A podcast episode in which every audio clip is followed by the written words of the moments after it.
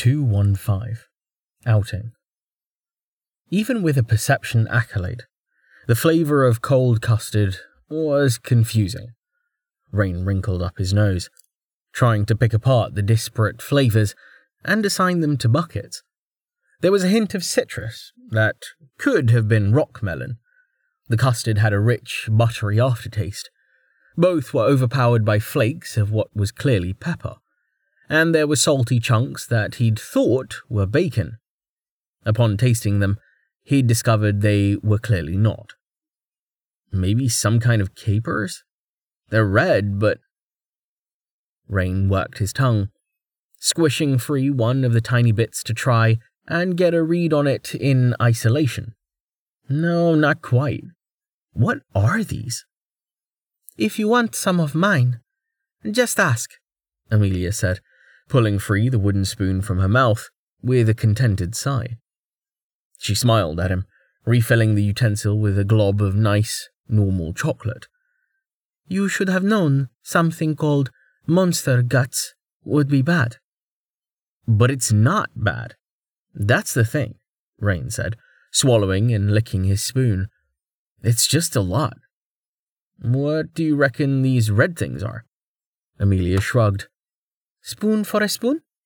she asked, sliding her wooden bowl toward him. I can't say I'm not curious. Careful. That's what got me in trouble, Rain said, filling his spoon with chocolate ice cream. On three. Three, Amelia said, waving a spoonful of red speckled green dessert at him before sticking it into her mouth. She made a face almost immediately, speaking with her mouth full. You weren't kidding. Why is there pepper? She swallowed, licking the roof of her mouth a few times before tilting her head. Why does it work? Rain was busy licking his chops too. He spread his arms helplessly, then went back to sorting through his feelings on the chocolate. The base ice cream had the same strange buttery twang. It was sweet, too sweet in his opinion, but also flat, or something. Vanilla, he decided, pointing at her bowl with his spoon. Needs vanilla. I can't say I've ever had that, Amelia said. I've heard of it, though. She paused. Where have I heard of it? It comes from a bean, Rain said with a shrug, taking another bite of his own ice cream. Bean ice cream? Amelia said incredulously. It's better than it sounds, Rain said, laughing. It was basically the default flavor where I'm from. People call vanilla boring, forgetting that there's a reason it's number one. Anyway, every chocolate ice cream recipe I've ever seen has vanilla extract in there too. Tastes weird without it. He stuck another spoonful of monster guts into his mouth. Not as weird as this, though. You're still eating it, Amelia observed. I am, Rain said with a smile. Wish I knew what these red things were. Amelia chuckled. Don't look at me. Closest thing I can think of are corpse berries. They grow around the blood marsh. Those are pinker, though, and they're mildly poisonous. Just go ask the guy if it's bothering you that much. Rain waved his spoon dismissively. Eh, maybe I'm better off not knowing. Anyway, I was surprised when I learned ice cream is a thing here. Which was silly in retrospect. Magic changes things, you know? Hmm, Amelia said. Would be nice if it wasn't so expensive, though. Tell me about it, Rain said with a grunt. Four silver for this tiny bowl? And you picked monster guts. I did. Rain nodded sagely, breaking out into a grin. This feels normal. That's nice. True to form, the universe's reaction was as harsh as it was immediate. Found you! Rain turned his head to look down the street, then choked, spoon sticking out of his mouth. He hastily pulled it free and jammed it into his ice cream, then lowered his visor. Not only had he recognized the voice, but he'd also realized that he'd been feeling a familiar soul approaching for a while now. He just hadn't been paying it any attention, too enthralled by Amelia's smile. Everis bore down on them, the leader of Barstone's guild, wearing the same sleeveless jacket she had been on their initial meeting. With his new skills, he could see her metallic red soul clearly. It didn't seem so intimidating as it had when he'd only been able to feel it. Maybe that was something to do with the souls he'd seen since. Everis? Amelia asked in clear confusion. What are you doing here? Did the Empire attack Barstone? No, Everis said, with an annoyed click of her tongue, crossing her arms as she planted herself beside their table. They scampered, just like this asshole. Can't say I'm upset to not be homeless, but some action would have been nice. She fixed Rain with a glare. Who agrees to a duel, then runs away? Do you have any idea how annoying it was to track you down? Who agreed to a duel? Rain asked flatly. You did, Everis countered. For a thousand points, remember? I remember you challenging me, Rain said. He glanced back at Amelia, then down at his melting ice cream. Everis snorted. Oh, so you're saying you're too busy to fight me. Is that it? Actually, yes, Rain said, looking back up. We're kind of in the middle of something here. Believe it or not, I've got better things to do than throw down in the street. No need to be rude, Rain, Amelia said, laughter in her voice. She came all this way. Besides, I wouldn't mind a little entertainment. I don't fight, Rain said stubbornly. I either win or I don't. It's just mathematics. What? Everis asked. Amelia laughed. New catchphrase? She nudged Rain's foot under the table. Come on, do it. Duel her. It'll be fun. Damn it, Rain said with a sigh. Shaking his head, he reached for his spoon. Fine, Val. But I'm finishing my ice cream first.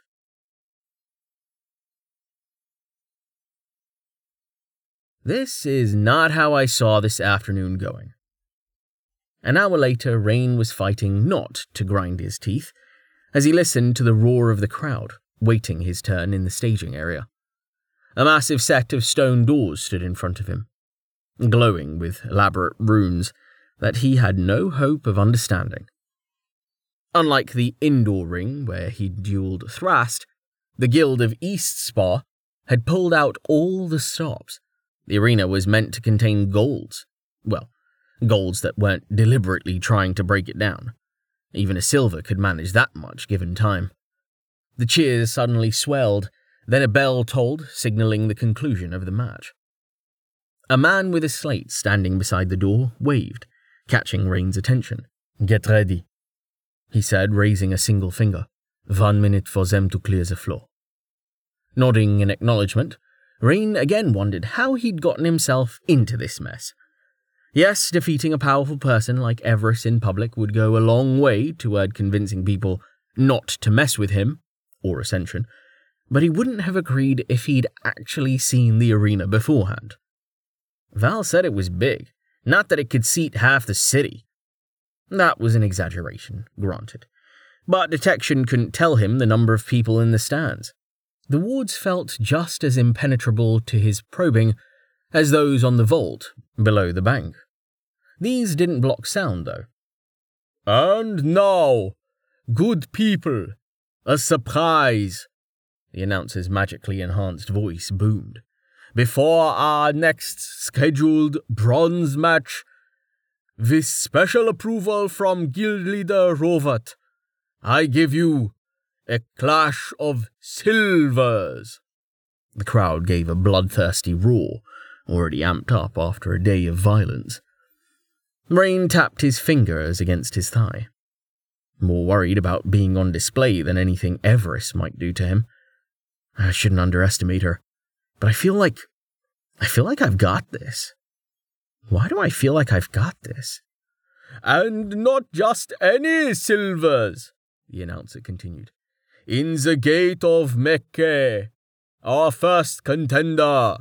The ground began to rumble. I give you the Wolf of the Valley, the Flicker Spear, the reigning champion of Barstone and its guild leader. He paused as the spectators lost their minds. Everis! Rain's ears would have been ringing if not for his endurance. That speaking stone he's using has got to be twinned to a speaking boulder. And in the gate of ember, a newcomer to the arena, the announcer continued. The man with the slate touched a spot on the wall, and the rumbling became much closer. The enchanted stone doors began to move, grinding slowly open as the announcer continued. I give you a man whose name has been on every tongue in the city since his frozen ship sailed sailless into the harbor. A man so twisted that he willingly tore apart a dunch with his bare hands. Rain paled. I present to you now the cleaner of the night. Amelia's voice took over, amplified by the presumably stolen speaking stone. Captain Rain! The thunderous cheers rose again, this time accompanied by laughter and applause. Rain walked forward, feeling like he'd rather be sinking through the floor. Damn it. Blinking as he walked out into the open, he looked around with a sigh. He'd gotten over his shock when Everis had dragged him to the administrator's booth, overlooking the field. But it was still impressive seeing it from ground level. The arena floor was far from the level dueling ring he'd expected. Instead, hosting what could be described as a constructed disaster zone. There were cracked boulders strewn everywhere, as well as splintered tree trunks, stacks of smashed crates, deep pits, towering piles of sand, and even a few strategically placed chunks of metal. The rusted iron barriers were obviously intended to provide cover against mages. Not against me, though. Rain lifted his eyes to the crowd, scanning over all of this until he found Amelia through the barely perceptible blue tint of the barrier. She waved, looking cheery, beside the ruffled announcer. I'm glad one of us is having fun. The announcer cleared his throat, the sound booming through his reclaimed speaking stone. I remind all spectators that ability use in the stands is prohibited, as is assaulting arena staff. He shot a glare at Amelia, who raised her hands, backing away as the crowd laughed. The announcer sighed, then continued in a long suffering tone that said this kind of thing happened often. Contenders, please proceed to your marked positions. Not having stopped walking in the first place, Rain continued his way through the rubble until he emerged into a relatively clear spot at the centre. Everis was waiting for him, and his jaw tightened upon seeing that her vest had been replaced with a heavy looking suit of scale mail. The overlapping segments reminded him of the spark scales he'd fought below Vestval, and they were supplemented by solid metal plates covering her forearms, thighs, and shins. Sabatons, gauntlets, and a closed helmet completed the set, offering significant protection. She didn't have a backpack, so that's heavy armor inventory. If she has man event, I'm boned. Or at least in for a slog. This is an official guild sanctioned duel under Ozarian rules, the announcer boomed, as Rain found his painted starting spot. Victory will be declared when one party yields or is rendered unconscious. This is not a duel to the death. Killing your opponent will result in immediate forfeiture of your guild plate, so be careful.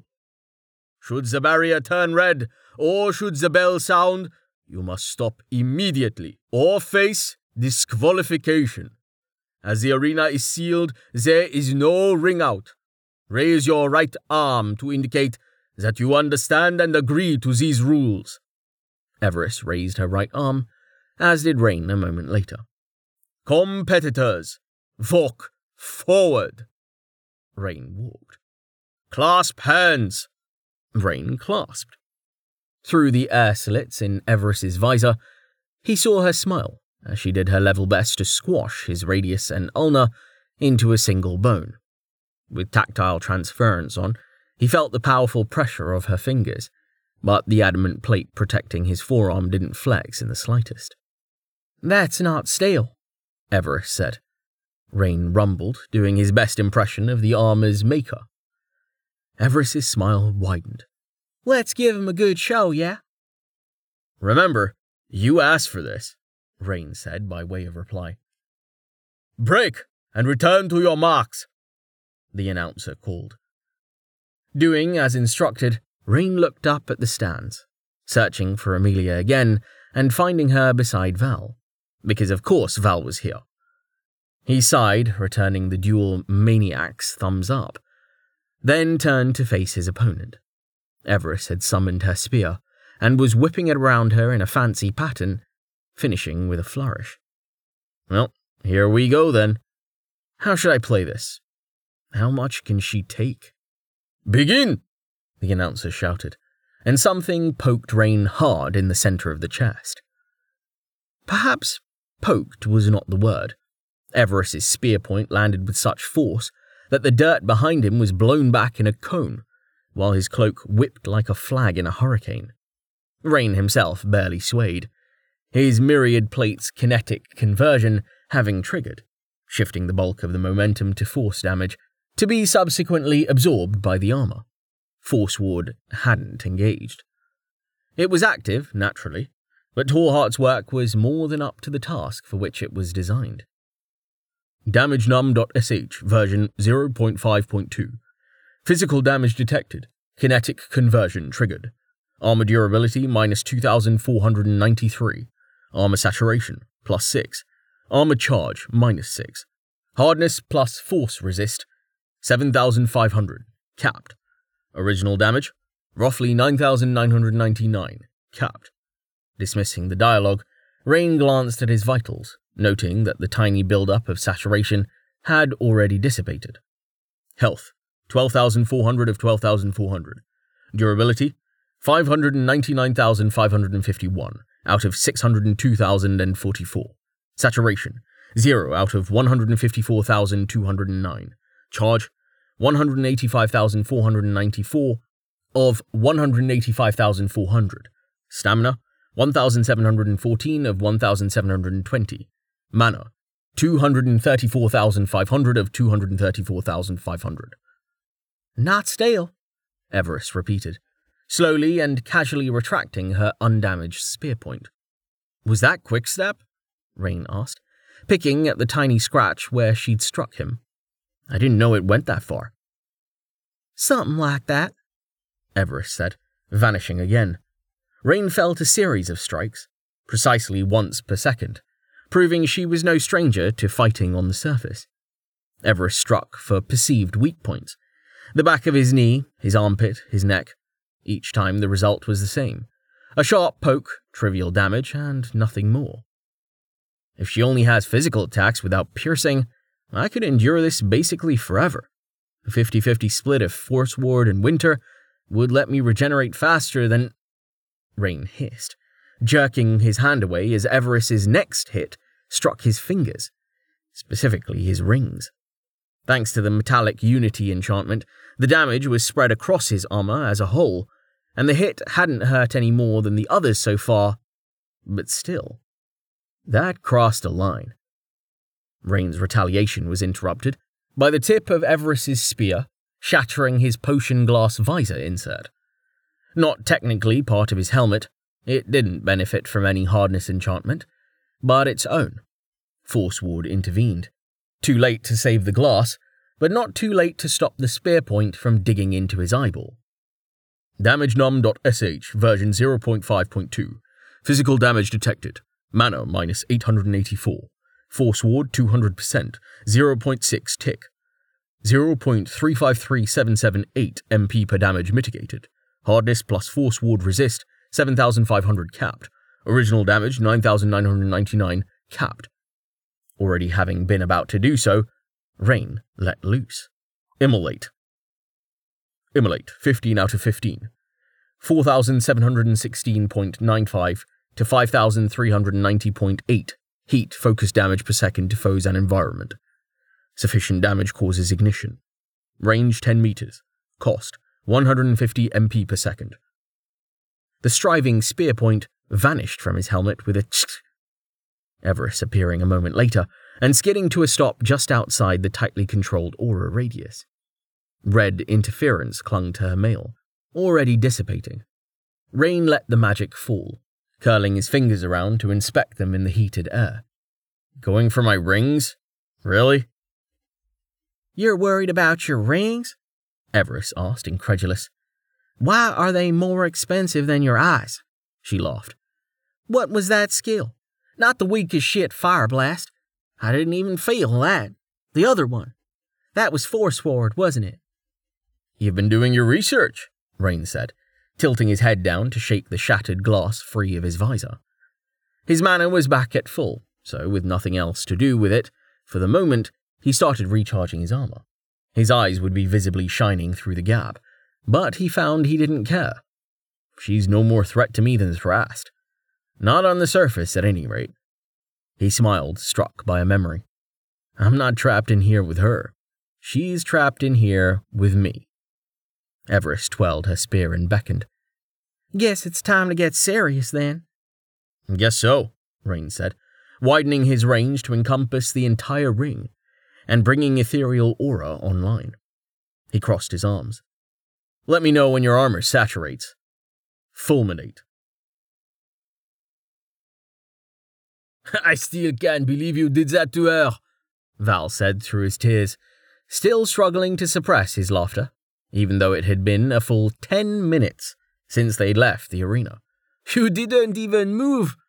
That is so much worse than that spinning bullshit you pulled on me back when you were running around in chainmail. You just crossed your arms like. He paused to demonstrate, stumbling as he tripped on a loose cobble. Careful, Amelia said.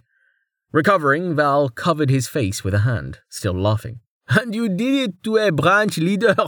I've never seen such disrespect. She didn't seem to take offense, Amelia said, smiling as she walked on Rain's other shoulder, with her hands behind her back. If anything, I think his nonchalance got her more fired up. No, what shocks me is that she challenged him to a rematch. She shook her head. It's a bad matchup. Without a piercing skill, it's just not happening.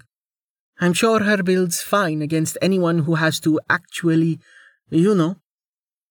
Aim, Val interrupted. Amelia pointed a finger at him. Yes, aim. Against rain, it doesn't matter how good you are at dodging. She inhaled sharply, as if realizing something. I've got it. She cleared her throat. You can't dodge rain. That's great! Val burst out into another laughing fit, slapping Rain's armored back, which was otherwise bare, yet another cloak having perished. Can dodge rain! Ha! Because his name means. Yes, yes, Rain interrupted. If that becomes a catchphrase, I'll tie you both to Kettle, then dump all three of you in the ocean. Amelia controlled herself after a moment, then reached out to touch his arm. I hope you don't actually mind how things went today, she said, her tone earnest. I had fun, even if it wasn't quite what we had planned.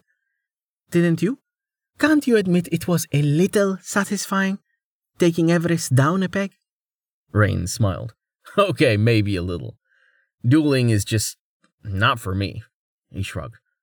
Not with my magic being the way it is. I don't see the point. You just need to try a less lopsided format, Val said. Maybe a chasm duel, or a scored contact spar, or something. Something with strict rules, something about skills, not skills. If I had the time for that, and it wasn't quite so public, I'd be fine with that, Rain said, thinking fondly of his occasional sparring sessions with Amelia. If you counted having his ass handed to him as sparring. Hey, it's people, Val said suddenly. Oh, it's the away team. Did we come to see them off? Don't say a damn word about the duel, Rain hissed. I don't want them distracted. 'em, Samson called, waving to them, standing with a full party of white cloaked Ascension members beside the arch to the teleportation complex.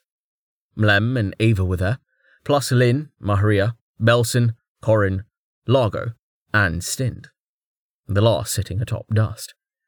Temerity had originally had a sort of cargo lift on its top deck, but the mechanism had been smashed in the attack on Three Cliffs. Rain didn't actually know how Stint had managed to get the horse below after the fact, let alone back out again. Is this everyone? Rain asked Samson as he reached them, nodding to the group in greeting. Samson nodded.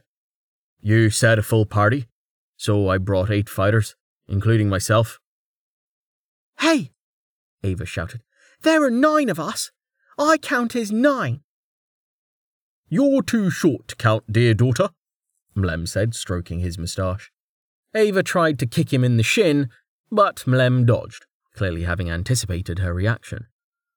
I wasn't about to ask him to leave her behind, Samson said to Rain, resting his hand on the pommel of his sword.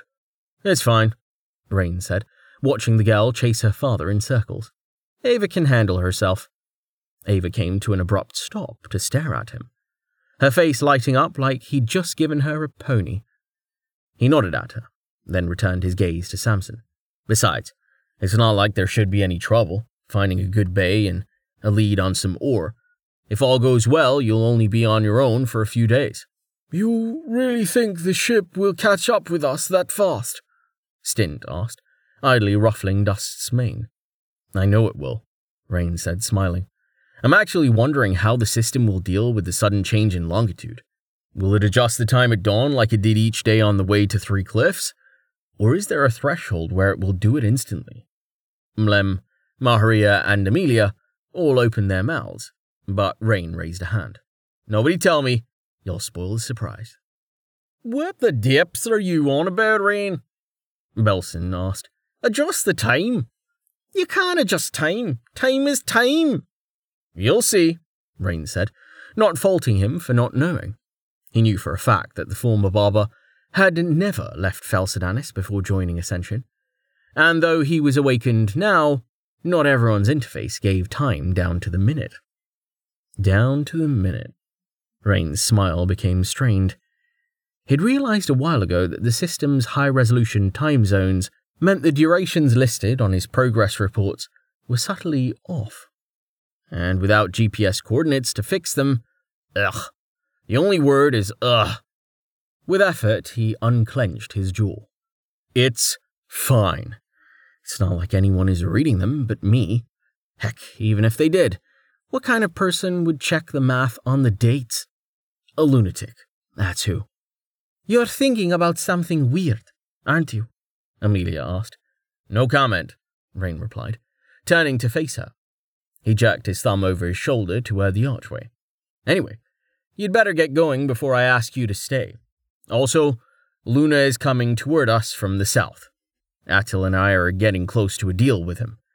But seriously, he's so thirsty. You'd think that would make him willing to give a little, but no. You'd also think a bank president would be better at negotiating. And I'm not one to talk, but again, no. Anyway, I'll deal with that noise. You just go before he gets here. Be safe, and oh, I almost forgot. Quickly, Rain fished out a detection anchor from his armor and handed it to Amelia. She laughed, taking it and slipping it into a pouch at her waist. I'll be fine, she said, embracing him. Hang on, Val said, sounding confused. You're going with them, Amelia? Yes and no, Samson said, Amelia's lips being too busy for her to reply. Once we get to Yelfin, she'll help us find a spot to set up. Then she's going south on foot. Why? Val asked. Recruiting, Amelia said as she and Rain reluctantly pulled away from each other. I won't be gone long. If it's more than a week or so, I'm coming after you, Rain said, ignoring the confused looks Amelia's response had gotten her. Seriously, be careful. I'd feel better if Tallheart went with you. It will probably go smoother too, but he's still worried about the ship breaking. And you'll move faster on your own. Also, there's. He glanced at Val, hesitated, then decided to say it anyway. We still don't know where Lightbreaker and his army are, and Tallheart's a target for the Empire. North Harbor is not far from Yelfin, so there'll probably be refugees and. He stopped himself, looking back at Amelia. Just watch yourself, all right? Sleep with one eye open. I promise I'll be careful, Amelia said with a laugh. Now, how about you promise me something? Promise me you won't do anything stupid. Done, Rain said instantly. I promise. Amelia grinned at him. You say that, but. Ah, Captain Rain, Luna's voice said, floating over Rain's shoulder. I can see that you are busy briefing your team. However, as you are leaving tomorrow, I had hoped you would be available to continue yesterday's discussion. Have you had time to consider my latest? Rain ignored Luna's blathering, meeting Amelia's eyes and mouthing the word run. She laughed, then nodded, motioning to the others to grab their things.